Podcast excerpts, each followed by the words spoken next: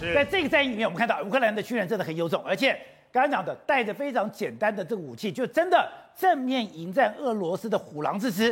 可是我看了一个报道，乌克兰的农民也非常厉害，他说我们的军人在前线打仗，我们怎样？我们现在要冒死播种，没有错。那么乌克兰这个民族真的值得我们尊敬啊！为什么呢？因为呢，从马利坡能够抗抗抗反抗这么久啊，一直到基辅，一直到扎波罗热，你知道宝杰他们现在在做什么？你从来没有看过全世界看过这样的那个，你看拖拉机把装甲车都拉回来，已经很了不起了，对不对？现在竟然穿着防弹衣下重新下田去耕种。那么，为什么他们下田耕种的时候穿着防弹衣？对，除此之外，你要知道，他们除了穿防弹衣下去之外，这是他们的农民。对，他的农民哦，他的农民要下田之之前，俄罗斯的呃乌克兰的军方会做一件事，为什么？因为你看乌那个基辅附近。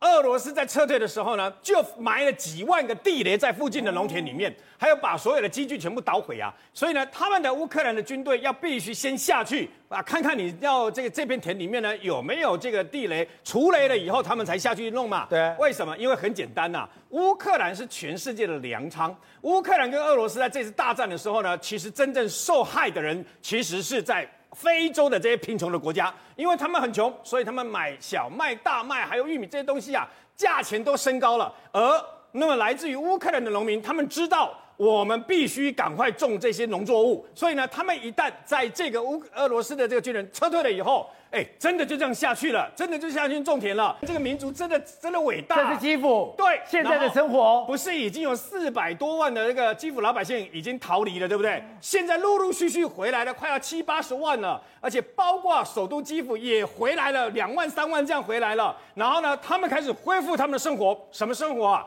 包括下午茶的生活，包括他们的地铁电车的生活，包括甚至于他们直接去听歌剧院，你知道吗？然后虽然呃听歌剧院的时候，他们一样穿西装、穿礼服，不过有一点不太一样的是，在开演之前，负责开演的之前呢，歌剧院的这个相关人员会跟他们说啊，各位欢迎今天我们重新回到基辅歌剧院来听歌剧院。